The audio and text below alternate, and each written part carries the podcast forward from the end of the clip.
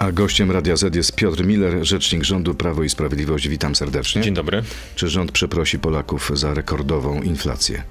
Panie redaktorze, myślę, że to, co my możemy zrobić, to zamiast przepraszać, to działać i to właśnie czynimy, czyli na przykład obniżamy podatek VAT e, na żywność, obniżamy, e, znaczy stabilizujemy ceny energii, jeżeli chodzi o maksymalne ceny, czyli dla gospodarstw rodzinnych, dla odbiorców wrażliwych, to możemy zrobić, bo inflacja ma przyczynę zewnętrzną i każdy, kto chociaż trochę bez emocji podchodzi do tej sytuacji, wie doskonale, że e, zależy głównie od cen energii i całej sytuacji geopolitycznej. Nie sądzę, żeby ludzie, którzy kupują dzisiaj żywność, podchodzili do kupowania 20-25% droższych towarów bez emocji. Ale ja się nie dziwię, że podchodzą z emocjami i one są słuszne.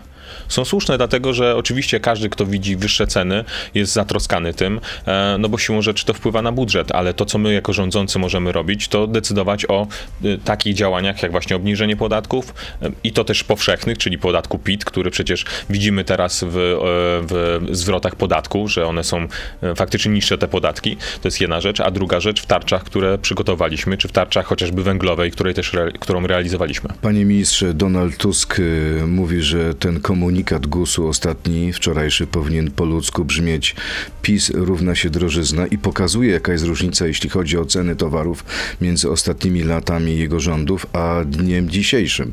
Wtedy zarządów opozycji, zarządów Platformy ludzie mogli kupować taniej. Panie redaktorze, ale y, to przypomnijmy, ile zarabiali wtedy, bo jeżeli chodzi na przykład o pensję minimalną, to ma mamy ponad 100% wzrostu pensji minimalnej za czasów rządu Prawa i Sprawiedliwości. Podobnie jeżeli chodzi o kwestię minimalnej emerytury. Popatrzmy, jak rosła minimalna emerytura przez 8 lat e, Platformy Obywatelskiej, a jak rosła za czasów Prawa i Sprawiedliwości. I wtedy, przy takim porównaniu, jednak te komunikaty ze strony Donalda Tuska wyglądają inaczej. Albo ile litrów paliwa mógł ktoś kupić za minimalną pensję Ale przyzna pan, że w ostatnich miesiącach już wzrost płacy minimalnej nie pokrywa inflacji. Ale panie redaktorze, dlatego w dwóch etapach podwyższamy pensję minimalną w tym roku. Przecież to jest pierwszy raz taka sytuacja. Podwyższamy 1 stycznia i podwyższamy 1 lipca.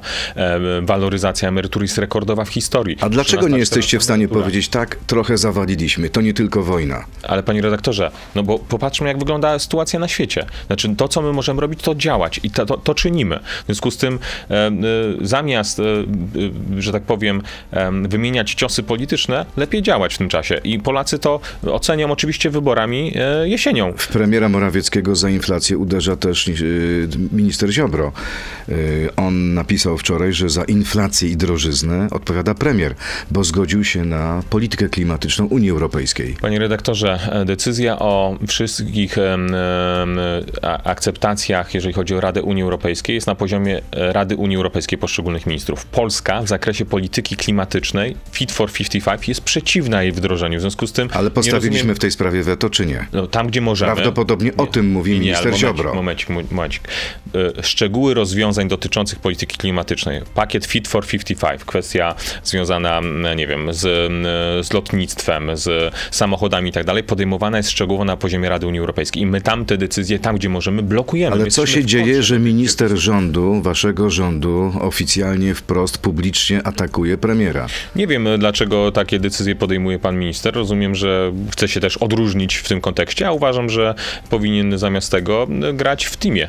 E, I tak to odbieram Zjednoczoną Prawicę i do tej pory się to udawało i tyle mogę powiedzieć. Nie chcę Minister Ziobro nie gra w zespole prawicy? Gra, gra w zespole prawicy, ale czasami niestety wydaje mi się, że nie tam, gdzie trzeba ostrze krytyki kieruje, bo faktycznie wokół, wobec Brukseli, wobec decyzji niektórych, które podejmowali nasi poprzednicy, trzeba to robić, a wewnątrz rządu rozmawiać na posiedzeniach Rady Ministrów. Bo minister Ziobro mówi, że nie zgadza się z premierem Morawieckim, y, który uważa, że wyjście wyjście z tej polityki klimatycznej oznaczałoby wyjście z Unii Europejskiej. Panie redaktorze, no, jeżeli chodzi o kwestie przepisów unijnych, to przepisy unijne dotyczą jednak wszystkich krajów Unii Europejskiej. To jest szkopuł tych dyskusji. To nie jest tak, że wszystko, co jest w Unii Europejskiej, można sobie wybierać lub wetować. Niektóre Minister Ziobro nie wie, o czym mówi? Nie zna się na tych sprawach? No, panie redaktorze, nie, nie twierdzę tak, tylko myślę, że uproszczony obraz rzeczywistości nie zawsze oddaje jej tak naprawdę, no niestety, wielopłaszczyznowość, a decyzje w Unii Europejskiej podejmuje się na wielu płaszczyznach równolegle. Ale jeszcze raz podkreślę, my my w zakresie chociażby e, kwestii ograniczania rejestracji samochodów spalinowych, kwestii limitów dotyczących emisji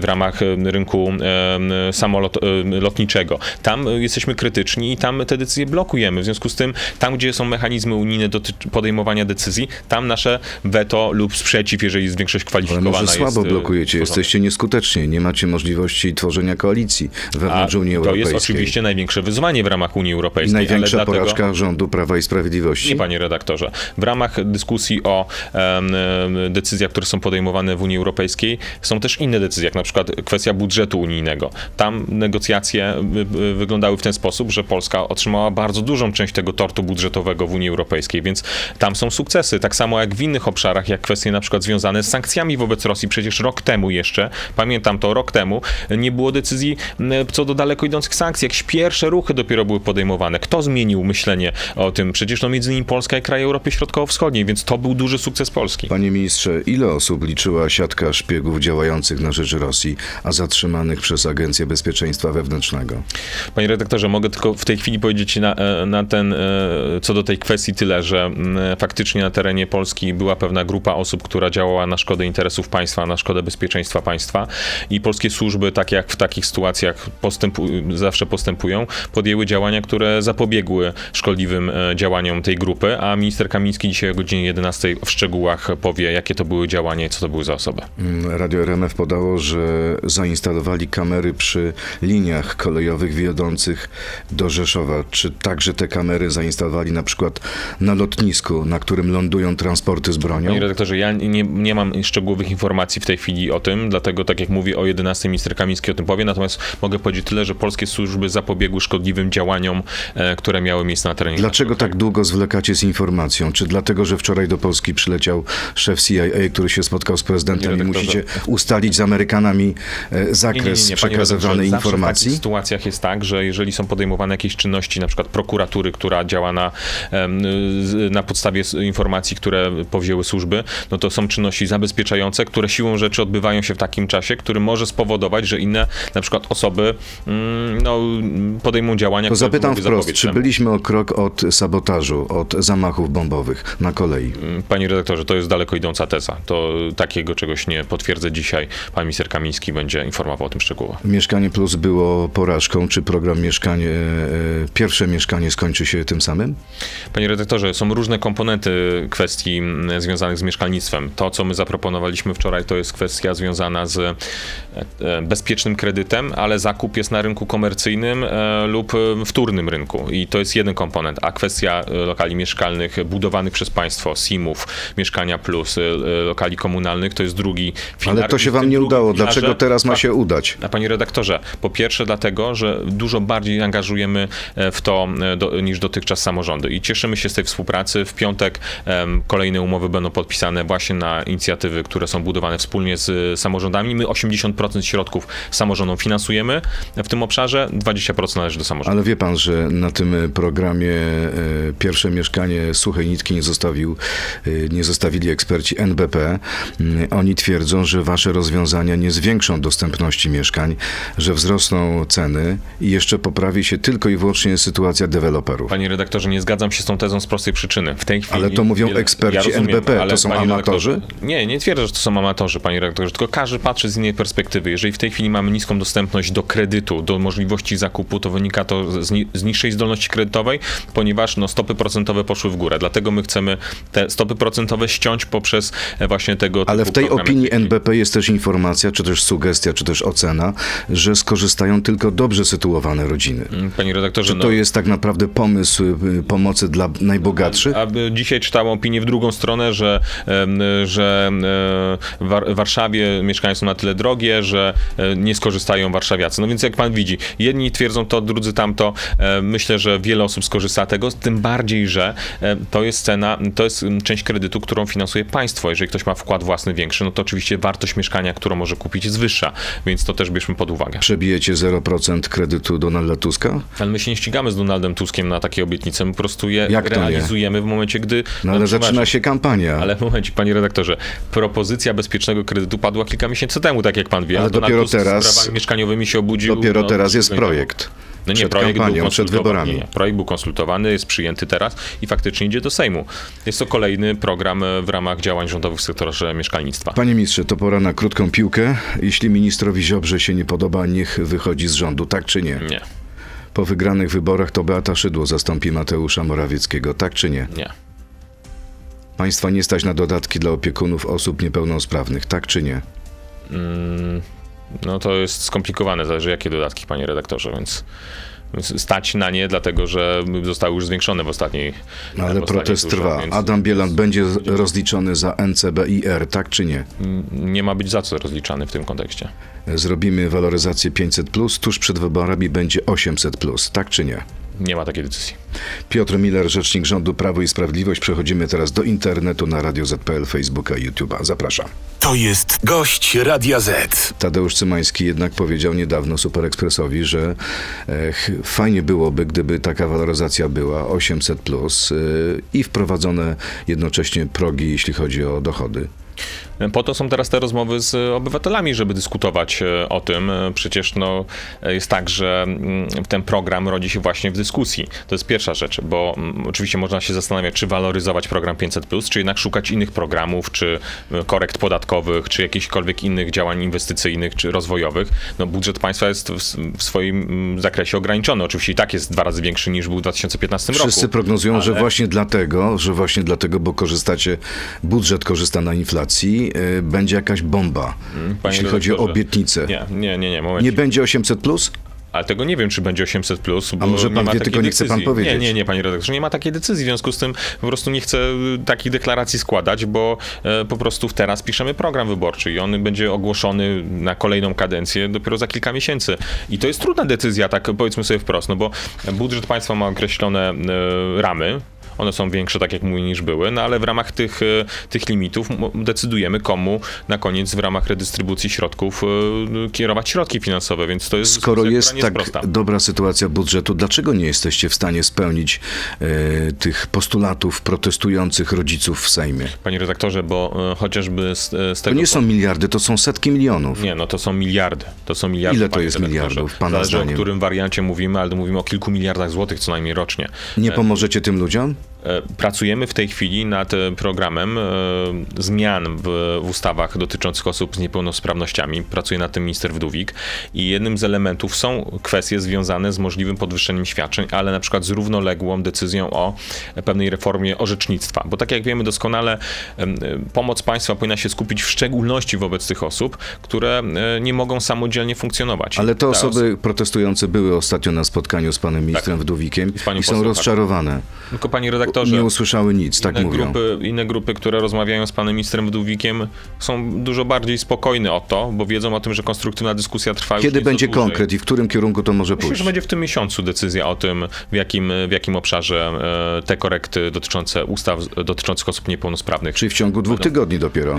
no, panie późno. redaktorze, to znaczy dopiero. No, pamiętajmy o tym, że wydatki na osoby z niepełnosprawnościami za naszych rządów wzrosły ponad dwukrotnie. W związku z tym to nie jest tak, że w tym czasie się nic nie działo. Po proteście w 2018 roku też były konkretne Nic się nie zmiany. działo, ale za mało zdaniem tych rodziców i opiekunów. Zawsze, zawsze, niestety, no z przykrością stwierdzam, zawsze te działania wobec osób z niepełnosprawnościami będą niewystarczające, bo te potrzeby są naprawdę duże i uzasadnione, prawda? Natomiast państwo oczywiście ma swoje ograniczone możliwości w tym obszarze, co nie zmienia faktu, że powinniśmy takie działania podjąć i mogę powiedzieć tyle, że nawet Wczoraj czy przedwczoraj pan premier spotkał się z ministrem e, Marleną Maląg i ministrem Wdówikiem właśnie o tym rozmawiając, więc taka dyskusja dotycząca kierunków e, opracowywanych zmian e, była dyskutowana. Kiedy Polska przekaże migi Ukrainie?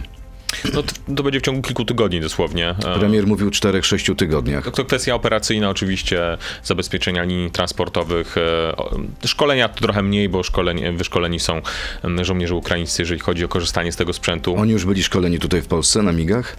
Nie wiem, czy na migach byli szkoleni, bo oni są wyszkoleni, jeżeli chodzi o migi, bo takie posiadali, więc y, czy szkolenia Ale polskie migi to nie do końca te same, co Ukraina posiadała. Ja wiem, ale to nie są takie duże różnice, które by nie pozwoliły na szybkie dostosowanie się, dlatego też no, decyzja o migach, a nie o innych samolotach. Dobrze, jaką rekompensatę konkretnie otrzymamy za to, że przekażemy Ukrainie migi? Ale co pan rozumie przez rekompensatę? Bo my musimy e, walczyć o swoje bezpieczeństwo. Jeżeli Rosja zajęłaby Ukrainę, jeżeli Rosja by e, wygrała wojnę z Ukrainą, to my jesteśmy w kolejce. Już panu mówię, już panu mówię, panie ministrze. Słowacja przekaże Ukrainie 13 maszyn Mhm. MIGI, MIGI 29.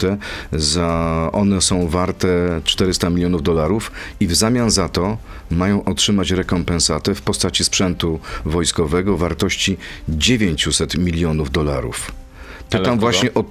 No to jest pytanie, dobre Panie pytanie. Bo tak, w ramach, w ramach Być może od y, sojuszników z NATO, być Panie może od Ameryki. To wytłumaczę. My mamy kilka, przede wszystkim kilka, kilkanaście albo nawet kilkadziesiąt kontraktów zbrojeniowych, które zostały w ostatnich miesiącach i wcześniej latach również podpisane. Dlatego e, podchodzimy e, do decyzji związanych z przekazywaniem broni w taki sposób, że robimy to tylko wtedy, gdy mamy gwarancję, że odpowiednie zastępstwo jest na terenie naszego kraju. My mamy nowoczesny sprzęt F-16 plus w ramach Air Policy e, mamy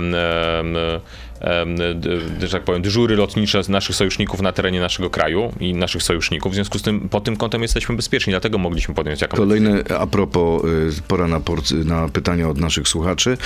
James z Bond, pytanie nawiązujące do tego tematu. Ilu Polaków zapytaliście o zdanie, czy zgadzają się za darmo oddać migi, które są własnością państwa i obywateli i za które to obywatele zapłacili z własnej kieszeni? Dlaczego podejmujecie decyzje tak, jakby to było wasze prywatne mienie? Panie redaktorze, władza państwowa polega na tym, że co jakiś czas, w, po, w wypadku Polski co 4 lata są wybory, które dają legitymizację do podejmowania takich decyzji. To jest odpowiedź. Jeżeli ktoś dzisiaj chce podważać wsparcie dla Ukrainy pod kątem e, walki z Rosją, to nie rozumie jednej rzeczy, że Polska jest następna w kolejce. Ale Znaczy, czy to jest podważanie, mieć- czy to jest pytanie o rekompensatę? To jest dobre pytanie do tego, który zadał to pytanie, ale my w międzyczasie przecież kupujemy własny sprzęt. Dostajemy też rekompensaty w ramach, e, też w ramach polityki unijnej. Ale on dopiero będzie za jakiś czas, przyzna pan. Ale nie no, F-16 są na terenie kraju już od wielu Dobrze, lat. ale W związku z tym- F-16 były już od wielu lat. I bardzo dobrze, że były i dlatego można Ale nie mamy dodatkowych F-16. Ale panie dyrektorze, mamy na przykład e, patrioty, które są na terenie Polski e, ze względu na nasze zobowiązania sojusznicze, znaczy naszych partnerów soj, z Sojuszu Czyli Północnoatlantyckiego. nasze bezpieczeństwo nie ucierpi. Nie ucierpi na tym nasze bezpieczeństwo, to jest jedna rzecz. Powiem więcej. Nasze bezpieczeństwo na tym zyska, dlatego że cały czas będziemy trzymać front rosyjski daleko, daleko od polskich Kolejne pytanie, pan Piotr. Obiecywaliście przy ustawie antyaborcyjnej pomoc dzieciom niepełnosprawnym. Teraz szczujecie ich w Sejmie Strażą Marszałkowską. Nie wstyd wam? Jak można żyć za 800 zł, które te rodziny otrzymują? Panie redaktorze, przede wszystkim nikt ni- na nikogo nie szczuje. To jest teza, która jest nieprawdziwa. To jest pierwsza rzecz. Druga rzecz, że tak jak wspomniałem, nakłady na mm, e, osoby z niepełnosprawnościami wzrosły za naszych czasów o e, ponad 100%, a jeszcze podejmiemy dodatkowe działania w tym obszarze i tyle mogę powiedzieć na ten moment. Robert Stępiński, jak to jest, proszę pana, z tymi robakami? Mówiliście, że Trzaskowski i Platforma będą karmić Polaków robakami. Tymczasem to właśnie rząd PiSu przekazał 6,5 miliona złotych na badania nad hodowlą jadalnych robaków na klatkach schodowych. Jest pan w stanie jakoś logicznie to wytłumaczyć? Panie redaktorze, przede wszystkim zacznijmy od tego, że granty naukowe są przeznaczane na różne badania, różne. Czasami wydawałyby się abstrakcyjne, to jest pierwsza rzecz. Druga rzecz, że to nie Prawo i Sprawiedliwość, przepraszam, promuje politykę związaną chociażby z Fit for 55, czy rozwiązaniami, które proponują Minister. Ziobro twierdzi zupełnie coś innego, że za to odpowiada pan Nie, premier nie, nie, Morawiecki. Nie, nie w zakresie, Bo nie postawił w pewnym momencie weta. Panie redaktorze, takiej tezy pan minister Ziobro nie stawia, nie widziałem takiej tezy, to jest primo, e, w sensie w zakresie Fit for 55 czy C40. E, Natomiast no to środowiska związane z Platformą Obywatelską, Lewicą proponują, aby e, transformację klimatyczną przeprowadzać w takim ekspresowym tempie, który by mogło oznaczać właśnie to, że nie będzie możliwości produkcji mięsa, bo będzie za droga, że nie będzie możliwości produkcji odpowiedniej ilości ubrań, w sensie, że limity będą na tyle wysokie, będą na tyle drogie, że będzie to oznaczało określone limity, czy wreszcie produkcji smartfonów, które też by oznaczały, że nie wiem, raz na 6 czy 7 lat będzie można kupić nowy telefon. No niestety, no to jest propozycja, która ma konsekwencje w tym, co proponują niektóre agendy unijne. Kolejne pytanie. Maxel w niedawnym wywiadzie dla Rzeczpospolitej wiceminister spraw wewnętrznych unikał odpowiedzi na temat szantażu grupy podkarpackiej wobec rządu. Sprawa budzi wiele kontrowersji, gdzie nikt nie siedzi, lecz kolejne osoby popełniają samobójstwa. Czy rząd powinien obrać jasne stanowisko i przedstawić fakty? Ale w sprawie jakiej afery? Ja nie, Prawdopodobnie nie chodzi o to, że są Ale jakieś podkarpacka- kasety z domów publicznych, Nie na ma których są takiego, nic mi o tym politycy. nie wiadomo. Nic mi o tym absolutnie nie wiadomo. I gdy były, panie redaktorze, to jestem przekonany, że one już byłyby ujawnione, bo mamy tylu przeciwników, którzy z chęcią by skorzystali z tego typu nagrań, że bez wątpienia już byłyby publiczne. E, Więc no, tyle mogę powiedzieć. Filip K. Czy to prawda, że negocjatorzy z rządu wymyślili i zgodzili się na kamienie milowe, które wyśmiewa dzisiaj Adam Glapiński? Ale w jakim sensie, o których kamieniach milowych mówimy, panie redaktorze? Bo kamienie milowe w ogóle urosły No jest mnóstwo. taki mit. Właśnie. No i w pewnym momencie kamień milowy, słyszałem, że to my zaproponowaliśmy żłobków. pewne rzeczy. Oczywiście, na budowanie żłobków, budowanie dróg, budowanie całej masy innych rzeczy, które są w kamieniach milowych, to są propozycje również rządu. Natomiast niektóre kamienie milowe były dyskusją między Komisją I Europejską Adam a nami. Glapiński krytykuje niektóre kamienie milowe. Uważa, że to jest bo, błąd. Bo najważniejsze jest odpowiednie ich wdrożenie i faktycznie Unia Europejska czasami chce iść za daleko w tych rozwiązaniach, a my możemy w ramach wdrożenia krajowego zrobić minimum, które jest niezbędne, a nie e, regulacje unijne plus to, co jeszcze ktoś tam żąda, mimo tego, że nie ma tego zapisanego. A propos kamieni milowych i niekończącej się historii z pieniędzmi na KPO, te pieniądze przed wyborami już do Polski nie przyjdą. Panie redaktorze, to zależy trochę od y, y, czasu decyzji Trybunału Konstytucyjnego. A no bo macie jeżeli- instrumenty, żeby, przepraszam za wyrażenie, pogonić Trybunał? Nie, nie mamy. No, Trybunał sam podejmuje decyzję. To, co my możemy zrobić, to wysłać e, swoją opinię w tym postępowaniu. Trybunał już nas o tą opinię zapytał i ona w tej chwili jest finalizowana.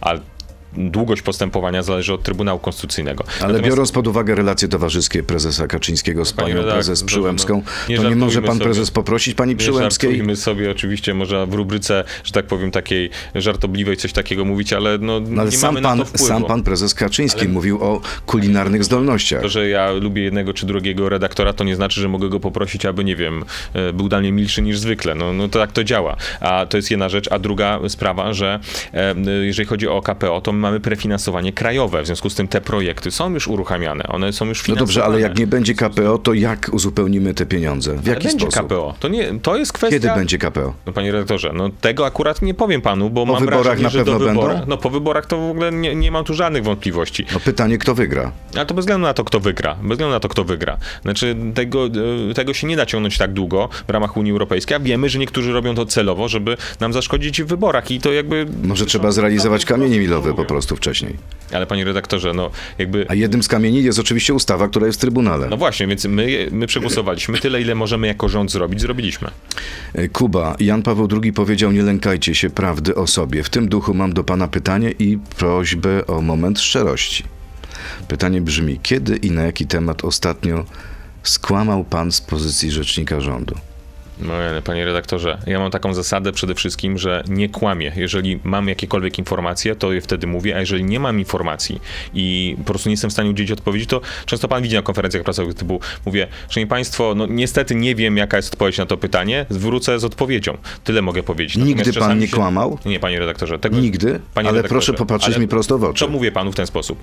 Kłamstwo to jest rzecz, która, którą robi się intencjonalnie. To, że popełniałem błędy, czasami się zdarza, że ministerstwo na przykład mi złe dane poda, to wtedy w tym sensie, że jest nie, nieskrupulatność w danych, które zostały Czyli wtedy wprowadził pan w błąd nieświadomie. Dokładnie, to jest, mam nadzieję, że każdy czuje różnicę pomiędzy celowym kłamstwem i tego nie robię, a pomiędzy tym, że ktoś mógł wprowadzić mnie w błąd lub dać nieprawdziwe informacje ze względu na wkład, który przy, przygotował resort, albo błąd urzędnika, albo innych. A propos Jana danych. Pawła, czy odpowiecie na apel episkopatu, y, żeby obrony papieża Jana Pawła II nie wykorzystywać do walki politycznej?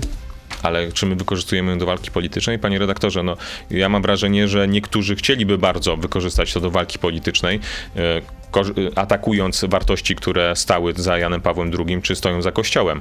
E, Ja tutaj jestem e, spokojny o to, że e, e, może inaczej. Ja chciałbym, żeby wokół tego, tego tematu był spokój, ale oczywiście trudno, gdy atakowany jest no, największy z naszych rodaków, chyba tak to można powiedzieć. Ja tu nie mam wątpliwości nad historycznie. Już odchodzę nawet od spraw kościelnych.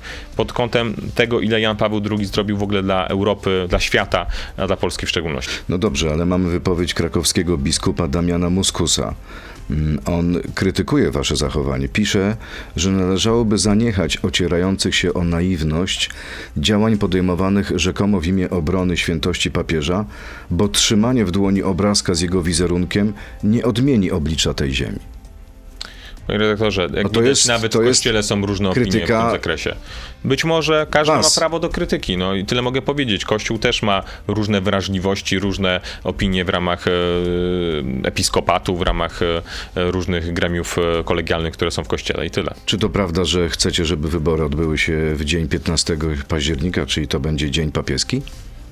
Mm, Ja nie wiem, kiedy będą wybory, bo o tym decyduje prezydent. To jest chyba jedna z widełek, które jest możliwe. Nie pamiętam, czy 15 czy 8 jest chyba pierwsza data, która jest możliwa, jeżeli chodzi o wybory. No więc to jest decyzja prezydenta akurat, kiedy będą wybory. Październik lub listopad, o ile dobrze pamiętam kalendarz. No więc my na to mamy średni wpływ. Tak jak pan widzi. Zresztą w Naprawdę? niektórych ustawach. Nie ma kontaktów. No nie, no e, mamy, ale pan, panie redaktorze, najlepszym dowodem na to, że, że tak powiem, nie jesteśmy w stanie wpłynąć na decyzję pana prezydenta, bo pan prezydent podejmuje decyzję, jest kwestia skierowania ustawy o Sądzie Najwyższym do TK. No, więc jaką decyzję podejmie pan prezydent, to on tylko już wie. A może jeszcze nie wie, bo będzie decydował o tym. Pan nosi broń? Nie, nie, noszę A nie jak? to uprawnień.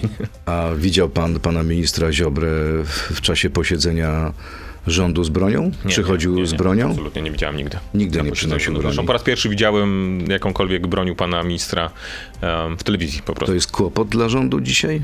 Nie wydaje mi się, dlaczego miałby być to kłopot. Posłowie Koalicji Obywatelskiej uważają, że minister em, nosi broń jak gangster z hollywoodzkiego filmu i powinien stracić pozwolenie, bo złamał przepisy. Panie redaktorze, ja proponuję, żeby podobne teksty na przykład skierowali do swoich, nie wiem, znajomych polityków ze Stanów Zjednoczonych, to tam by chyba niektórzy pękli ze śmiechu. Ale Polska takie- to nie Stany. Ja rozumiem, ale no jakby, no więc niech nie mówią o żadnych gangsterach, bo to po prostu może dobrze brzmi e, w rubryce, że tak powiem, takiej e, e,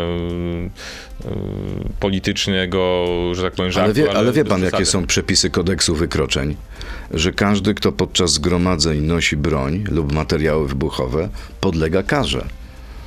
Ja szczerze mówiąc nie znam jakoś szczegółowo tych przepisów dotyczących zgromadzeń. Nie wiem, czy tam, gdzie pan minister był, to było zgromadzenie, czy uroczystość. Nie wiem, jaka jest definicja legalna tutaj akurat zgromadzenia w tej ustawie, więc nie odniosę się ad hoc. Natomiast no, rozumiem z doświadczenia, które zostało złożone przez e, prokuraturę czy ministerstwo, że tu nie mają wątpliwości. Czy już nie mówiąc o tym, że pan minister też jest, no, e, wobec pana ministra kierowane są groźby karalne i to przez poważnych e, ludzi, jeżeli chodzi o e, kwestię próby zabójstwa, więc no, prokuratura o tym informowała. Oczywiście koledzy z opozycji mogą sobie bagatelizować takie sprawy, ale wiemy, że w historii Polski różne złe rzeczy się wydarzały wobec ministrów również. E, Czy po ubiegłotygodniowej uchwale w sprawie Jana Pawła II na horyzoncie jest bardzo blisko koalicja Prawo i Sprawiedliwość, PSL, Konfederacja? No bo to wszystkie ugrupowania opowiedziały się za tą uchwałą. Panie redaktorze, koalicje to będą, wie pan, ustalane po wyborach. W tej chwili jest koalicja Zjednoczonej Prawicy i, i mam nadzieję, że taka pozostanie. Nie potrzeby nam wie, wie, więcej koalicjantów, w związku z tym walczymy o to, aby taką samodzielność uzyskać. Co będzie z NCBR-em? Kto odpowie za to, co się stało? W tej chwili tę sprawę badają służby. Pan minister Żalek natomiast podał się do dymisji ze względu na to, żeby no, dać możliwość działania tutaj swobodnego e, i audytorom, i służbom i tyle. No, e, czekamy na e, raport, bo można kierować się medialnymi oczywiście treściami, ale czym innym jest przygotowanie rzetelnego raportu i wskazanie rzeczywiście winnych. To, co mogę tyle po powiedzieć na ten moment, że żadna złotówka nie została skierowana do tych beneficjentów, wobec których były wątpliwości. I to jest najważniejsze, że żadne pieniądze publiczne no, z tego tytułu nie zostały utracone. Bo gdyby nie informacje medialne, to one by trafiły do tych ludzi. Akurat y, tego nie wiem, ponieważ y, wiemy też, że służby podejmowały działania we własnym zakresie, więc to nie jest tak, niech pan zauważy, że zazwyczaj media dowiadują się o pewnych rzeczach, bo właśnie służby zaczynają działać e, i wtedy ta sprawa też równolegle wypływa, więc to nie A działa jaka jest tak, że- odpowiedzialność w tej sprawie szefa Partii Republikańskiej Adama Bielana? Ja nie widzę odpowiedzialności. W jakim sensie odpowiedzialności? No, odpowiedzialność jest tylko taka, czy trudno To nie jego ludzie, nie jego ludzie odpowiadali za Nie, momencik, no ale w sprawę ramach koalicji- przyznawania dotacji W ramach i grantów. koalicji, w ramach koalicji oczywiście każdy z polityków bierze odpowiedzialność za jakąś część funkcjonowania państwa. W tym wypadku minister Żalek brał odpowiedzialność za funkcjonowanie Narodowego Centrum Badań i Rozwoju, bo je nadzorował. No i w związku z zaistniałą sytuacją podał się do dymisji. E, I to jest właśnie element też odpowiedzialności. Gazeta Wyborcza pisze, że Zbigniew Ziobro zbiera w tej sprawie haki na Adama Bielana. Panie redaktorze, nie, nie, nie chcę się Jest pan zagłębiać. zdziwiony? Nie, że Gazeta Wyborcza takie rzeczy Nie, czy że Zbigniew. Ziobro zbiera haki? Rzeczy widziałem. Nie, ale ja nie wierzę w to, że Zbigniew Ziobro zbiera haki. Nie zbiera haków Zbigniew Ziobro, Nie, no, na ale panie nikogo. redaktorze, no nie żartujmy sobie. No, myśli pan, że prokurator generalny nie ma co robić, prawda? Ma tysiące spraw i teraz zajmuje się kolegą Bielanem. No proszę was, no naprawdę. Ja wiem, że Wyborcza, jeszcze kilka innych y, em, gazet y, podsyca takie informacje i później pisze, jak donoszą mnie tam anonimowe źródła albo dobrze poinformowane. I później jak się okazuje, że to jest nieprawda, To jakoś nie ma drugiego artykułu, nie? Nasze anonimowe źródła się pomyliły. Przestraszony Jacek Żalek poszedł do Ziobry i opowiedział mu wszystko, co wie na temat afery w NCBR-ze. Według jednego z naszych rozmówców to może pozwolić liderowi Solidarnej Polski trzymać za gardło republikanów. W efekcie krucha większość sejmowa, a Bielan, Adam Bielan ma dziewięciu posłów, jeszcze bardziej zależy od Solidarnej Polski. Kto to tym razem gwiazda w oczach? Y, Adam y, Zbigniew Ziobro trzyma Panie redaktorze. za szyję Ja lubię takie bardzo Zjednoczoną e, Prawicę? plastyczne porównania, ale no naprawdę, no nie dam się wciągnąć w, w ich komentowanie, bo, bo no, zostawiam to w rubryce y, plotkarskiej. E, Akcje banku Credit Suisse spadły w ciągu jednej sesji prawie o 25%. Traci też polska giełda. Czy jest zagrożony polski system bankowy? E, W Polsce akurat my mamy bardzo konserwatywne zasady, jeżeli chodzi o bezpieczeństwo sektora bankowego, więc pod tym kątem fundusze gwarancyjne, wszelkie zapasy, które są w bankach e, trzymane, zabezpieczają nasz rynek e, krajowy, więc tu nie mam obaw o to. Natomiast oczywiście no, obserwujemy bardzo szczegółowo sytuację i w Stanach Zjednoczonych, w tym wypadku w Szwajcarii, bo oczywiście tego typu ruchy też powodują, mogą powodować zawirowania w poszczególnych krajach. Czyli krach globalny nam nie grozi, krach w Polsce też nam nie grozi? Krach globalny to ja tutaj oczywiście nie zadeklaruję w imieniu świata, że nie będzie No krachu dobrze, ale żadnego, ma pan informacje, y, Panie takie, których nie ma przeciętny Wszystko Polak. zależy od tego, jak będzie wyglądała sytuacja geopolityczna, jak będą wyglądały e, działania Rosji, bo to wszystko też wpływa Chin i tak dalej, prawda, w różnych obszarach gospodarczych, no bo to wszystko wpływa też na sytuację globalną. To na koniec dwa pytania od naszych e, słuchaczy o charakterze osobistym, polityczno-osobistym. Rajmund IV z Tuluzy pyta, czy pan Piotr zamierza w najbliższych wyborach samorządowych startować na stanowisko prezydenta Sopot, y, Słupska, przepraszam. Sopotu, nie? Słupska nie zadeklaruję teraz tego, po prostu, nie wiem. Czyli zastanawia się pan. To jest moje rodzinne miasto, w związku z tym y, nie mogę wykluczyć w tej chwili takiego Czyli. Rajmund IV trafił. Nie, nie, nie powiedziałem, że trafił, tylko ja nie jestem w stanie uczciwie teraz dek- zadeklarować, czy będę, czy nie będę startował. Słupskim jest faktycznie bardzo bliskim miastem. mm, Czyli nie wyklucza pan Nie startu. wykluczam. Nie wyklucza. No to jeszcze czcigodna Polka, nie wiem czy jest związana z Rajmundem IV z Tuluzy, ale pyta tak. Nazwisko Miller to najpopularniejsze niemieckie nazwisko. Czy pan Müller Kowalski, no. ma niemieckie korzenie? Czy skąd ma to nazwisko? Bo to na prawicy bardzo ważna kwestia. Czy ma się polskie korzenie, czy niemieckie? Proszę o rzetelną Myślę, odpowiedź. na prawicy jest ważne, kto ma jakie serce, że tak powiem, czy, czy, czy pała miłością do kraju, czy, czy nie. To jest jedna rzecz, ale już tak mówiąc całkiem serio, moja rodzina, w sensie po nazwisku, pochodzi e, z, mm, z, z byłego województwa stanisławowskiego, dużo, dużo dalej i e, korzenie Czyli dzisiejsza są, Ukraina. Dzisiejsza Ukraina, ale to już dawno, dawno, 1700 któryś rok. I tam był niejaki Wojtko Miller, o ile dobrze pamiętam, wiele, wiele lat temu, który był cieślą i pochodził z e, zaboru austro-węgierskiego, e, późniejszego. E, No i tyle. E, Jakby, więc bardziej austriackie gdzieś dawno, dawno temu, ale to, no mówię, z połowy XVIII wieku. Czyli Piotr Miller Później to nazwisko przechodziło i no, ukry, nie ukrywam, że też rodziło dużo różnych wyzwań, bo mój dziadek był mm, w Wojsku Polskim w czasie II wojny światowej, no i siłą rzeczy z takim nazwiskiem ofertę folklisty miał bez wątpienia prostą, no ale odmówił. Czyli Piotr Miller potomek Cieśli. Tak, I rzecznik rządu Prawo i Sprawiedliwość. Bardzo panu dziękuję za rozmowę i miłego dnia. dziękuję bardzo. Dziękuję. To był gość Radia Z. Słuchaj codziennie w Radio Z i na player radioz.pl.